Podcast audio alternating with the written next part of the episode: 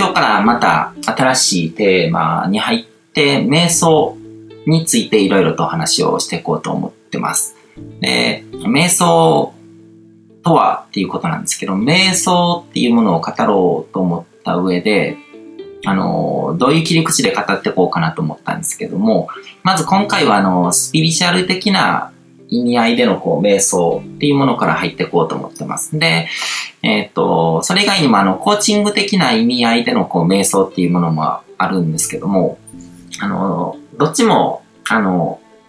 脳のトレーニングなんですね。で、脳を鍛えていくことによって、いろんなことが実現できるようになっていくっていうことなんですけども、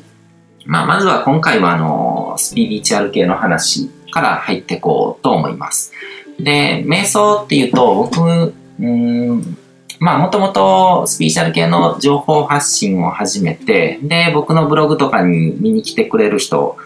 まあ、当時僕、その自分のブログに、あの、来てくれる人、読んでくれる人を増やすために、ある、こう、まあ、有名な瞑想とか教えてる人とかのブログとかで、あの、毎日毎日コメントを書くっていうことをやってたことがあるんですけれども、そこを経由で僕のブログに来てくれた人がすごくたくさんいたので、その辺もあって結構瞑想とかやってる人が多かったんですね。で、あの、そういう瞑想とかをやってる人とかが瞑想に求めてるものとかっていうのは、どういうことかっていうと、例えばこう宇宙とつながる感覚を持つとか、あの、いわゆるワンネス体験みたいな、こう、自分と宇宙が一体になってるような感覚とか、そういうものをあの経験するために、そういうものを求めて、あの、瞑想っていうものをこうやってる人が多いなっていうイメージだったんですね。で、僕も瞑想っていうものを始める前とか結構勘違いしてたことがあって、こう、瞑想っていうのと心を無にするっていうのとは違うんですね。あの、漫画とか小説とか映画とかいろんなものの影響もあると思うんですけども、こう、武道の達人とかが修行とかでこう心を無にするような修行をするとか、なんかそういうシーンとかが出てきたりとかするんですけども、あのー、心を無にするなんてのは本当にこう、何かの分野でこう達人とかの域に達してる人じゃないと、まあ無理なわけですね。普通のこう、あのー、日常生活を送ってる人たちがそれを目指そうと思ってもなかなか厳しいものがある。何か一つのものをこう突き詰めて何年も修行した末にこうたどり着く境地だったりとかするので、で、瞑想っていうものをこうそうやって心を無にするとかこう思考を止めるっていうことでこうイメージしてる人が結構いると思うんですけども、そうじゃないんですね。思考っていうのは止めようと思って止められるもんじゃないんですよ。そういうものじゃないので、で、あの、例えば何かに集中すれば他のことが見えなくなるっていうことでこう雑念が消えるっていうのはありますよね。集中力を発揮するときとかにこう無我夢中みたいな状態っていうのがあるわけですよね。何か一つのことに没頭して、で、そのことにすごく集中力を発揮して、まあゾーンに入ってるっていう言い方もできると思うんですけども、そういう状態になると、あの、もしこれ失敗したらどうしようみたいな感じのそういう雑念は生まれてこないわけですよね。とか、あの、自分の、今自分が目に、目の前に向かっていることに関係ないような、あの、明日どんな服着ていこうかなとか、明日のご飯何食べようかなとかって、そういう雑念は生まれてこないわけですね。でも目の前の集中すべきことに集中できるっていう状態を作り出すことができると。うん。それも一つの一種の瞑想状態っていうふうに言うことはできるんですけども、あの、そうやってこう思考、思考というより雑念ですね。雑念が消えてる状態っていうのは、みんなこう日常的にいろいろ、あの、経験してるんですね。もう何かを見てこう大笑いしてる時とかっていうのは、こう笑いそのものと一体になってて、他の雑念っていうものが消えてる状態になってるし、あの、瞑想で言うと、例えばマントラっていうものをこう唱える瞑想があるんですけども、それはマントラに集中することで、他の、他のことに意識が向かないような状態を作り出してるわけですね。ひたすらマントラを唱えることにこう集中して、あの、仏教のこうお経とかも似たようなところありますね。そういうリズムとか、そういう独特の節回しとかそういうものとかがあって、変性意識に入りやすい状態。で、変性意識に入るっていうのは、現実空間から意識が離れて、そのあの、お経であったりとかマントラとかに意識がすごく集中してる状態、そっち側の世界にこう臨場感が移ってる状態っていうふうに言えるんですけども、で、そもそも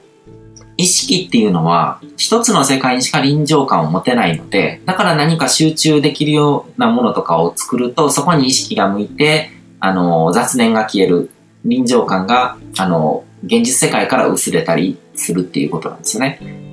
ん。だから現実世界に何か心配事があるときに瞑想することによって、その心配事から心を引き剥がすことができる。うん、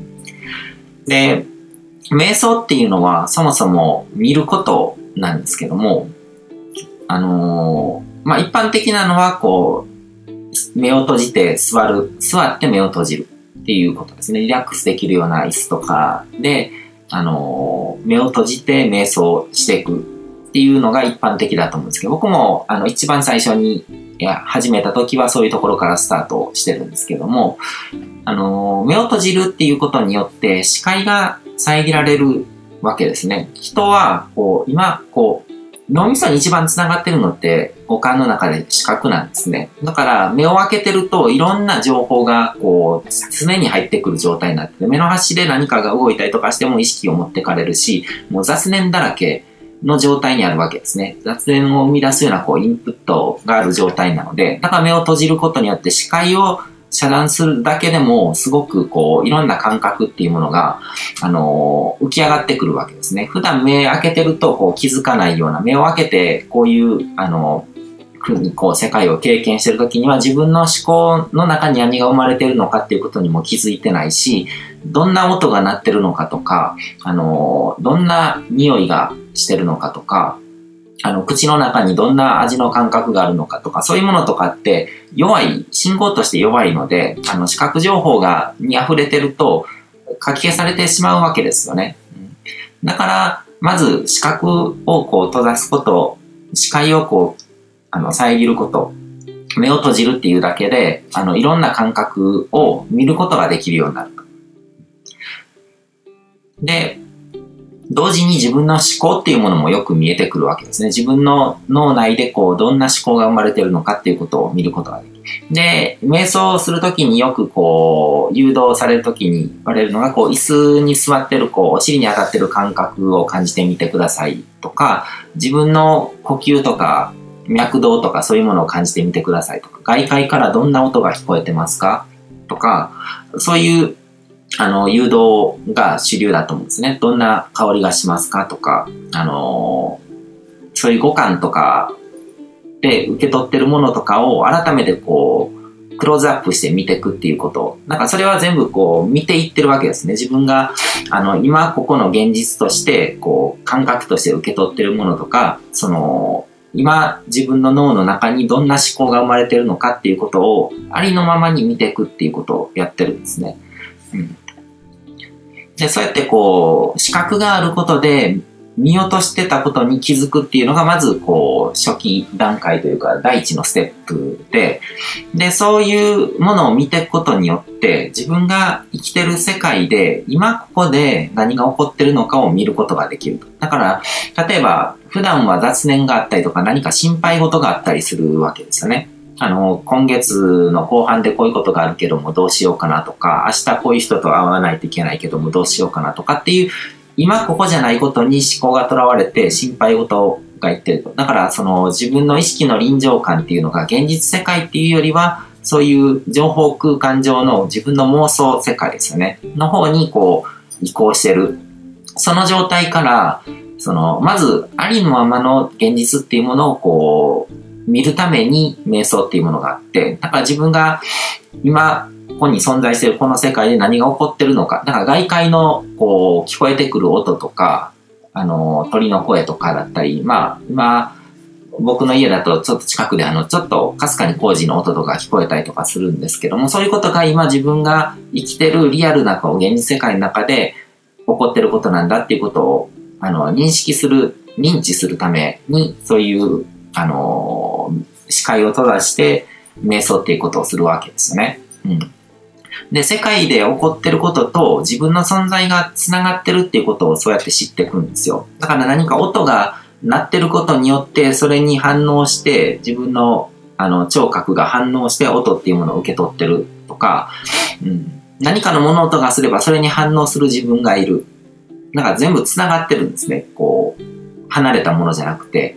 今自分が生きてる、こう、現実世界の中で起こってることと自分っていうのは完全にリンクして、いろんな反応が起こってると。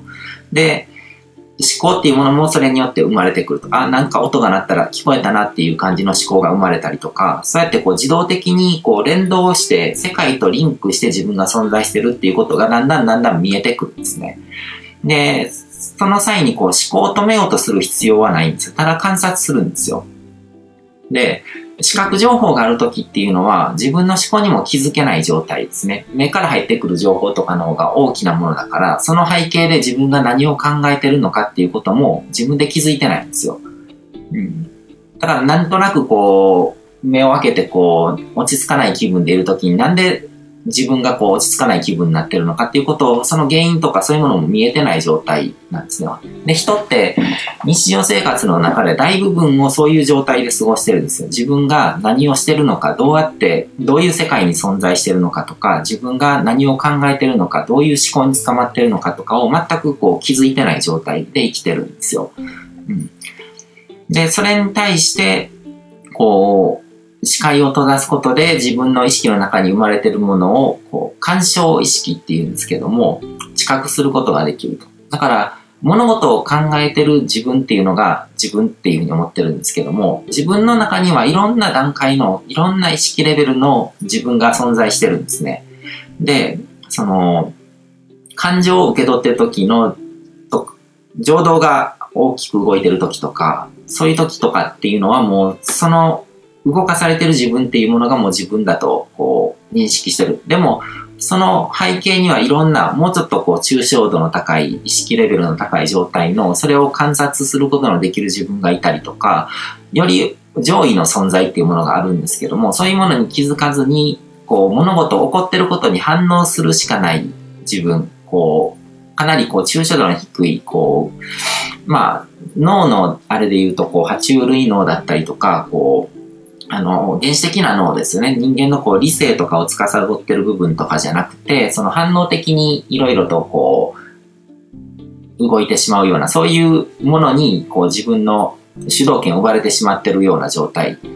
そこから瞑想っていうのはこう、鑑賞意識っていうのはすごくこう、あの、抽象度の高い意識なんですね。いろんなこう、起こってることをこう、すべてこう、上から見つめてる自分がいる。だから見つめてる自分がいるから、自分がどういう考えを抱いてるのかとか、自分がどういう感情になってるのかっていうことにふと気づくことができるわけですね。だから、その、感情に動かされてしまって、こう、奴隷になってる時っていうのは自分が怒ってることに自分で気づいてない状態です。怒ってるけども。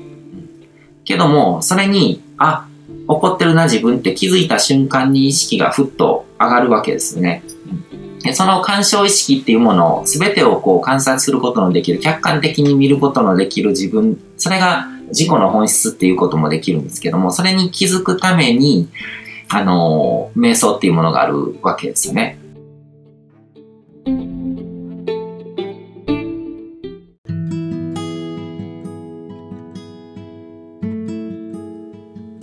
今回も最後まで聞いていただいてどうもありがとうございます。チャンネルの説明ページの方に僕が提供している悟り式コーチングの最初のにかげつぶんを無料で受講できる案内があります。ゴール設定とアファメーションについて詳しく解説してるんですけども、僕自身もこれらのことを本格的に取り組み始めて、で、それで大きく人生を変えたという経験があるので、あの、まだ受講したことがない方であったりとか、このタイミングでピンとくる方はぜひ登録して体験してみてください。また、僕がどんな人間なのかを簡単に知ってもらえるにふんほどで読める会員プロフィールのリンクも貼ってます。僕自身がインターネットを通じた出会いによって自分の人生を大きく変えたので、この出会いがあなたの人生を変える良いものになることを願ってます。では、また次の放送でお会いしましょう。